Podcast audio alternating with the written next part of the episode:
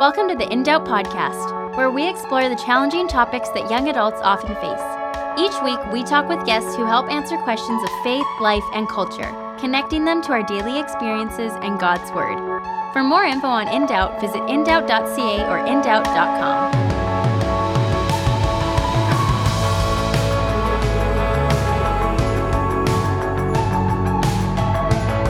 Hey, this is Daniel Markin, and welcome to In Doubt.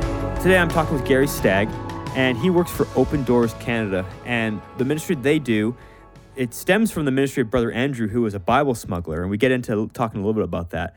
But what started off as a smuggling ministry now is very much a ministry that supports persecuted people around the world and, and how Christianity is being shared and, and Christians are being edified in these hard to reach places where their lives are on the line. So, super interesting conversation for us as we get to hear a little bit about the ministry that's happening around the world. Hey, welcome to In Doubt. This is Daniel Markin, and today I'm joined by Gary Stagg. Gary, how you doing today, my friend? I'm doing well, thanks. And how about you? I'm doing well. So good to have you on the program. Thank you for joining us. You work with Open Doors Canada. Now, what is that? Tell us a little bit about some of the work that you do, and maybe tell us a little bit about who you are and maybe where you're recording from right now. Yeah, well, I'm recording from Ontario, just outside of Toronto, in a place called Halton Hills. Okay. Yeah. So, and uh, Open Doors Canada is actually part of a of an international NGO called Open Doors International, and so we have offices all around the world that do the work that I'm doing. And my job is to bring awareness uh, and to raise funds to uh, support the work that's happening all over the world. Open Doors began um, back in 1955 when um, a guy you'd be interested in this because he was a young adult at the time who uh, felt God calling him to bring Bibles to the Christians behind the Iron Curtain because they were denied the Word of God. And so, just on faith alone, he started, he packed up. First of all, I believe he went on a bicycle. Uh, that's all that he had. He was in Holland. he's, he's he's Dutch, and so he crossed borders, and and and then eventually somebody heard about it. They uh, bought him a, a Volkswagen Bug, and the Volkswagen Bug is kind of iconic in our organization for that reason. And uh, he packed up that Volkswagen Bug and would pray what is now kind of a classic prayer that uh, uh, famous prayer of his. And he always would pray, God, in the Bible, you made blind eyes see. I'm asking you now to make seeing eyes blind. And this man has story after story after story of being able to go across borders and not being detected with the hundreds of Bibles that were in his car. It's all documented in um, what I believe is well, it's still a it's still a um, a bestseller and very popular book in Christian circles, especially uh, again among young adults. Uh, it's a book called God Smuggler, and Brother Andrew is the guy who um, I'm referring to. And um, he's become somewhat of a legend and a hero of the faith. Brother Andrew just passed away, actually, um, just a couple of weeks ago. So, you know, God Smuggler has passed on to, uh, passed into eternity at age 96. And we just thank God for his life because now the organization uh, serves Christians in persecuted Christians in uh, more than 60 countries around the world. I think it's closer to 70 countries around the world where uh, Christians suffer high levels of persecution. I think it comes as a surprise to a lot of people that there are 300, approximately 360 million Christians. Those are the ones that we've documented. Uh, 360 million Christians today that suffer at least high levels of persecution and discrimination for their faith. Now, that's one in seven Christians worldwide who suffer in that way. So that's that's quite a it's quite a high number. No kidding. Uh, just jumping back, I uh, I have heard of Brother Andrew, and it's it's crazy that uh, my brother-in-law, not named Andrew, but my brother has been brother-in-law has been reading that book, and he was telling me all about it. And like what you said, making the eyes blind, there would literally be Red Army officers, you know, with the Iron Curtain, looking in the car. He's like, the guy's looking at Holy Bibles in this bag because the bag was left open or whatever, and just let him pass through. Like, uh, crazy, crazy story there. It's incredible. Story after story. Now, was he kind of the founder of of Open Doors, or is that you guys as an organization have, um, you know, taken an inspiration and been like, hey, we want to do the type of work that Brother Andrew was doing? He's the founder for sure. Right. Okay. And uh, for many years, uh, Open Doors was a Bible smuggling ministry, I would say. That's awesome. But as uh, you know, the when the Iron Curtain went down and the Berlin Wall came down and all that stuff, there was a bit of an identity crisis because we wondered now what are we going to do as as a as a ministry. But Brother Andrew saw that you know there were many countries and of course millions of Christians around the world that were suffering different kinds of persecution, and so uh, that's when the ministry kind of pivoted and moved to uh, where we now serve people not just with Bible and literature distribution, but also with discipleship and leadership training. We offer trauma counseling, we offer urgent aid and Christian community development. We stand by them with prayer and a presence ministry where we take people from Western countries and go and uh, sit with them and just to remind them that they are not alone, just very much like Brother Andrew did, because he was very personal he always said that if we can't hand somebody personally hand them a Bible, then we don't give it to them. We don't drop them from planes or from hot air balloons and hope that they find them. We we hand them to them personally. So it's like a whole army of people and volunteers and people that are going on trips just to sit and pray with them, just to and and and this is very much clandestine as well because we have to go as tourists and and then we go and we will uh, secretly visit a house church or a small group at night and stuff like that so that we're not detected. Because still what they're doing is still illegal as they as they meet to, in their different countries as they meet to uh, worship together and to um, you know be discipled. And uh, so we basically come alongside of them. We do whatever whatever they ask us. We try to do whatever they ask us to do because we figure we don't want to be this Western organization that comes and says, we know what you need and move over and we'll do it for you. We work alongside of local partners who are there because they're the ones that can be there. In many of these countries, you can't go as a missionary. And so we find these local partners that are already doing the work of God. We come alongside of them and say, What is it that you need?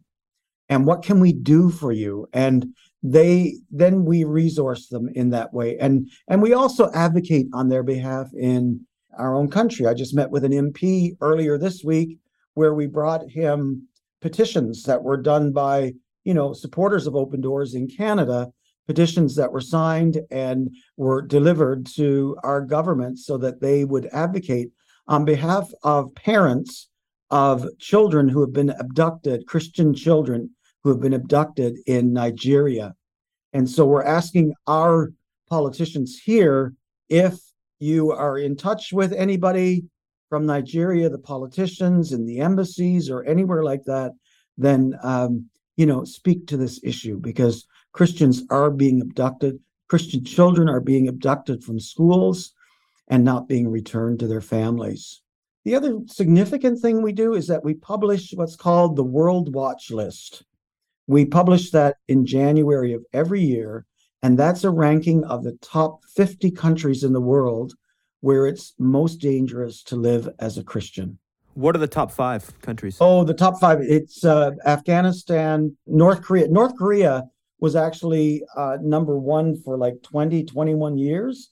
And this, the story this year is that Afghanistan actually moved to the top and North Korea went uh, number two.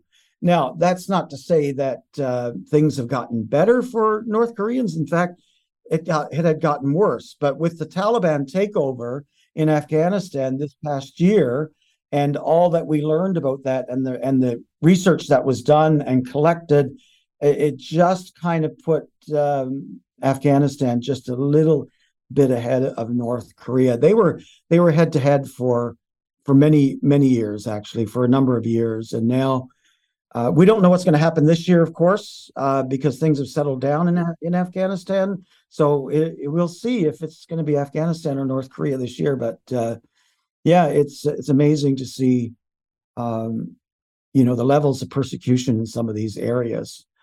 Uh, Nigeria is uh, number one for violence against Christians, and people get that confused because automatically when we in the West when we talk about persecution, we our minds automatically go to um, violence, you know, and and and the truth is there is violence, but um, there's also you know we we categorize two different categories like what we call the the squeeze and the smash, and uh, we measure all of those things to come up with the top fifty, but um, Nigeria certainly tops the list for the smash because there are people dying, Christians dying daily in Nigeria because of uh, of violence there.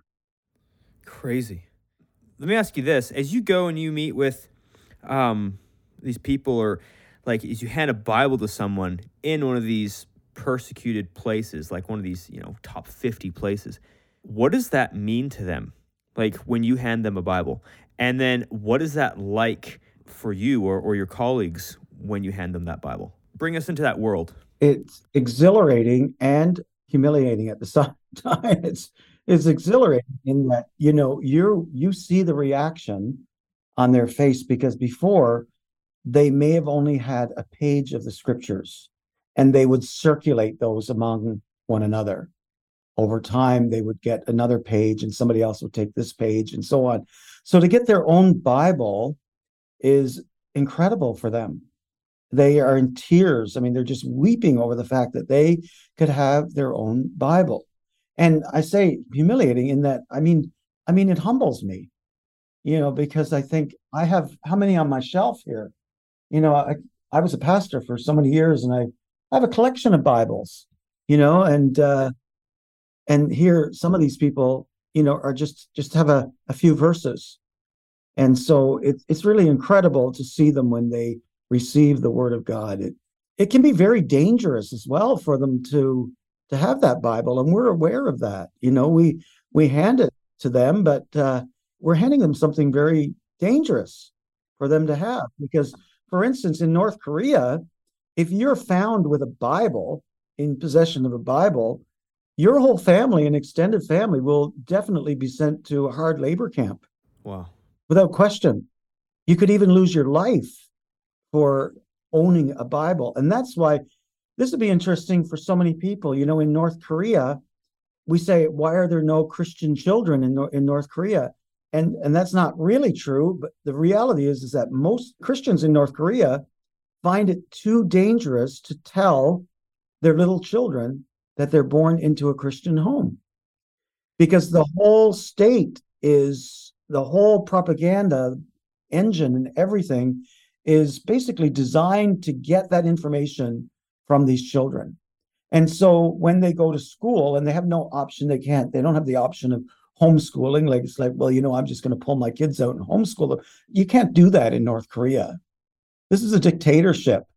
And so, you know, children will be asked certain diagnostic questions in their home, like, you know, do you have a black book in your house? And you know, what does it look like and all that kind of stuff. So, you know, I met with a girl in the UK a couple of years ago before COVID, and um, she found herself in a real dilemma because um, as a young person in school, she was in high school and she found a Bible in her house.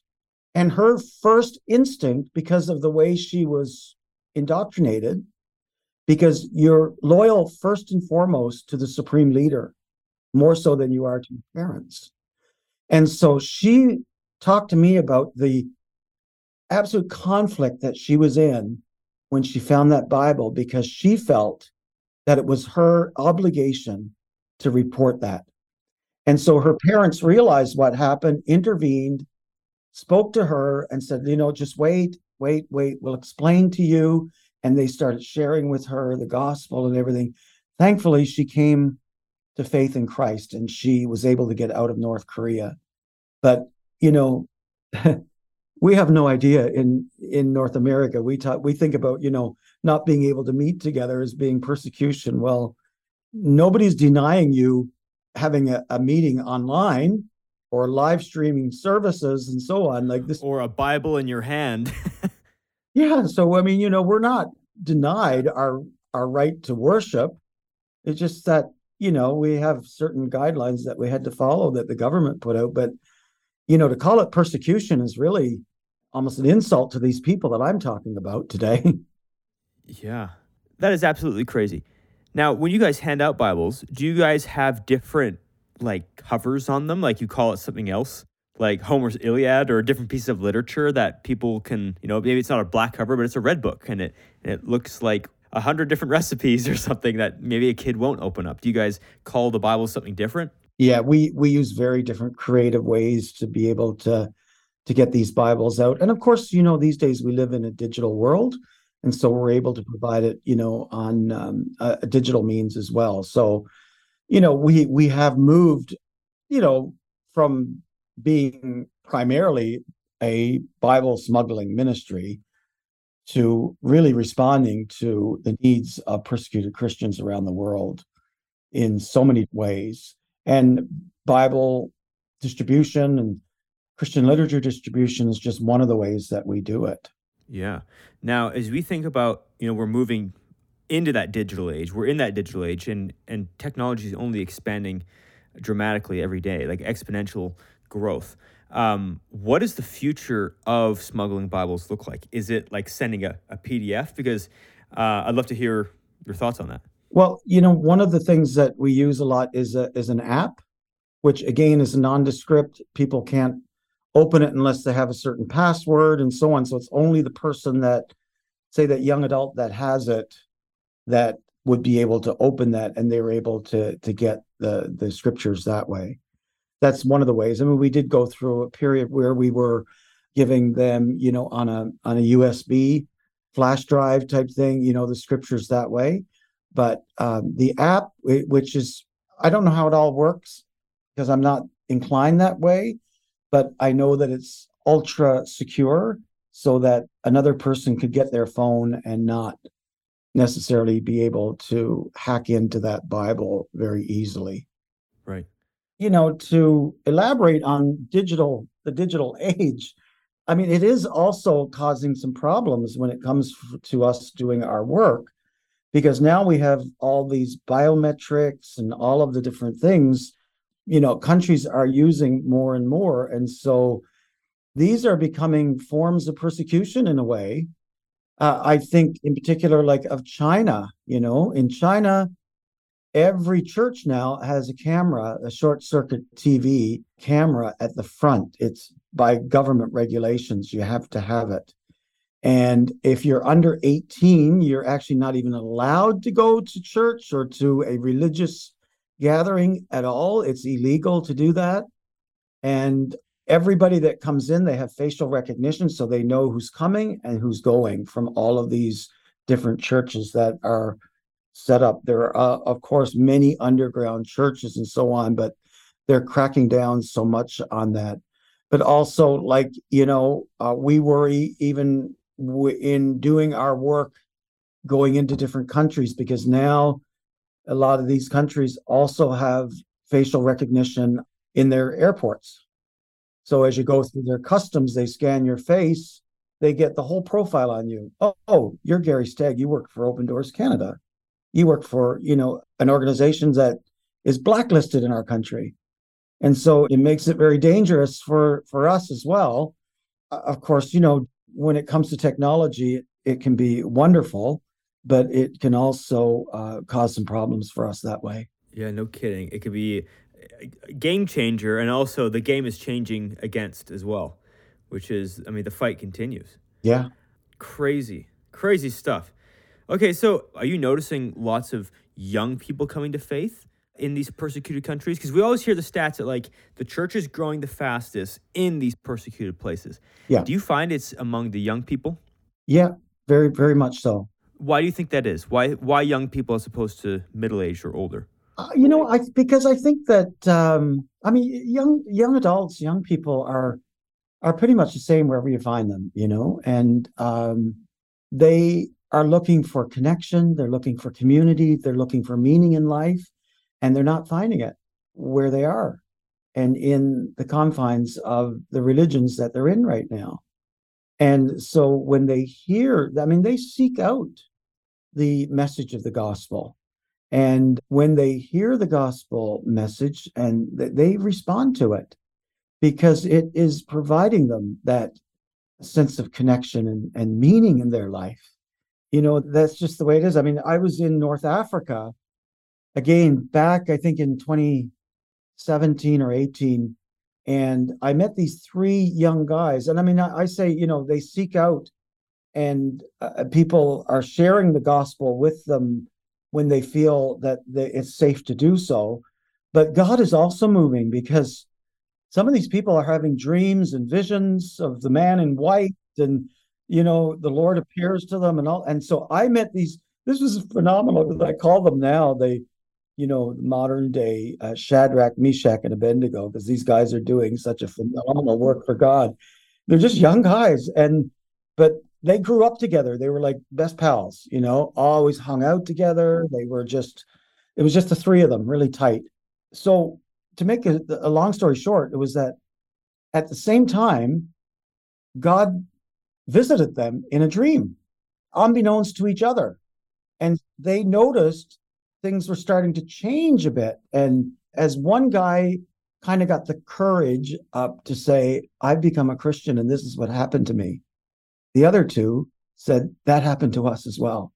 And so now they're just being used by God. I mean, the courageous faith of these young people, it's mind boggling. To live in a country, I can't even mention the name of the country, to live in a country like that and to still be so bold for Jesus, you think, man, this is this is real. you don't have to say in these countries, "Will the real Christians please stand up?" Because uh, why would you when your life is on the line? Yeah, yeah. Th- those types of people they impress us, but they also question us as to whether we would do the same. Exactly. And I, you know, I've heard similar stories as well, where like you know, after um, I, we had a friend who um my wife and I, one of our friends, she was serving with YWAM in Lesbos, Greece, when all the people were fleeing, I think, from ISIS. Yeah. I can't remember where they're fleeing from, but they were coming yeah. across in the boats and yeah. they were being met there by Christians. Yeah, from Syria. Yeah, Syria, right? And and you know, we've seen all the photos of people washing up on the beach, but there was, you know, people making it across successfully. And they would come off the boat and they would run up to these people and, and ask them, Who was the man walking on the water? Who was the one walking on the water? And here they run into the arms of these Christians who literally could tell them about the man who was walking with them across the water as they're in these boats.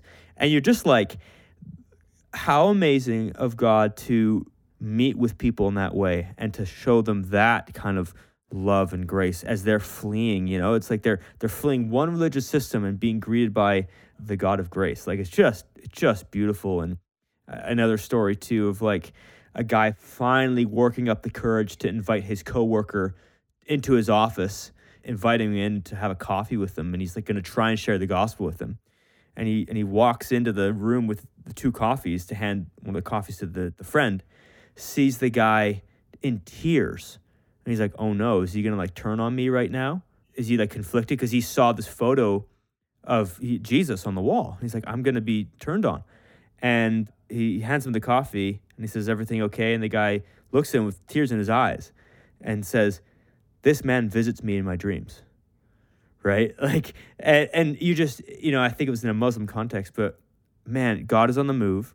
He is working through people and he's working through you guys. And so, you know, we're coming to the end of our, our time here. We could talk more and more and more about that. But maybe, Gary, if you could just give us one kind of final word, like, what can young adults be doing to engage and be a part of this this fight for evangelism in these hard closed off countries you know if you ask persecuted believers what can we do for you of course the number one thing that they ask you could you would expect them you know well i need a new phone or i need money i need whatever they we never hear that what we hear always is pray for us and don't forget about us so i would say you know and just educate yourself about what's going on. Go to Open Doors website and educate yourself. Uh, there's lots of opportunities on there to engage. There's right now a, a, thing where you can go and just follow through, and it takes like five seconds. You can go and and and put a light on the map saying that you prayed for the Middle East. You know, and Christians in in the Middle East is called uh, a million prayers of hope, and um, I mean, just we've all kinds of different ways that you can you can do that. There's IDOP Sunday, which is International Day of Prayer for the Persecuted Church, coming up on November 6th. Sunday, November 6th. We have an annual day every year where we have people take the pledge to pray for Christian captives. It's called One with Them. Basically, you know, from that scripture, if one is in prison, then, you know, we're all to consider ourselves to be in prison with them. And if one part suffers, one part of the body suffers, we all suffer and you know be open to learning from persecuted believers the persecuted church because you know we know things are probably going to get worse in canada more than getting better when it comes to religious freedoms and so on. There's a lot of secular intolerance you know. I'm not going to call it persecution yet but i would say we do deal with a lot of secular intolerance in our country. And I feel, I really feel that as the years go on, the persecuted church around the world are going to become our mentors. Because we have so much that we can learn from them of how they were able to stand up during these horrific things that they experienced and are still experiencing. And so, I mean, again, we can learn from their courageous faith and how we too can stand up in difficult times and still be counted and not renounce our faith in Jesus. Amazing. Gary, thank you for joining us today. Thank you for being on the program. And uh, man, I'd love to have you back on the program and we could just talk more about this and you know get updates and stuff every year. That'd be something fun to do. Yeah, anytime. God bless.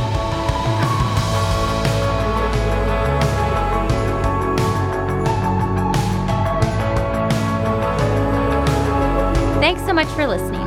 If you want to hear more, subscribe on iTunes or Spotify, or visit us online at indoubt.ca or indoubt.com.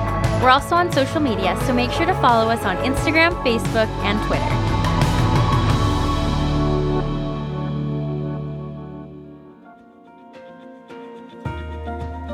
In Doubt is a ministry that exists to engage young people with biblical truth and provide answers for many of today's questions of life, faith, and culture. Through audio programs, articles, and blogs, InDoubt reaches out to encourage, strengthen, and disciple young adults. To check out all the resources of InDoubt, visit indoubt.ca in Canada or indoubt.com in the US. Or if you're in a position or share a passion for the ministry of young people, you can support the ongoing mission of engaging a new generation with the truth of the Bible. First, you can pray for this ministry. And second, and if you are able, please consider a financial gift by visiting indoubt.ca in Canada or indoubt.com in the US. Your gift of any amount is such a blessing and an answer to prayer. Thanks.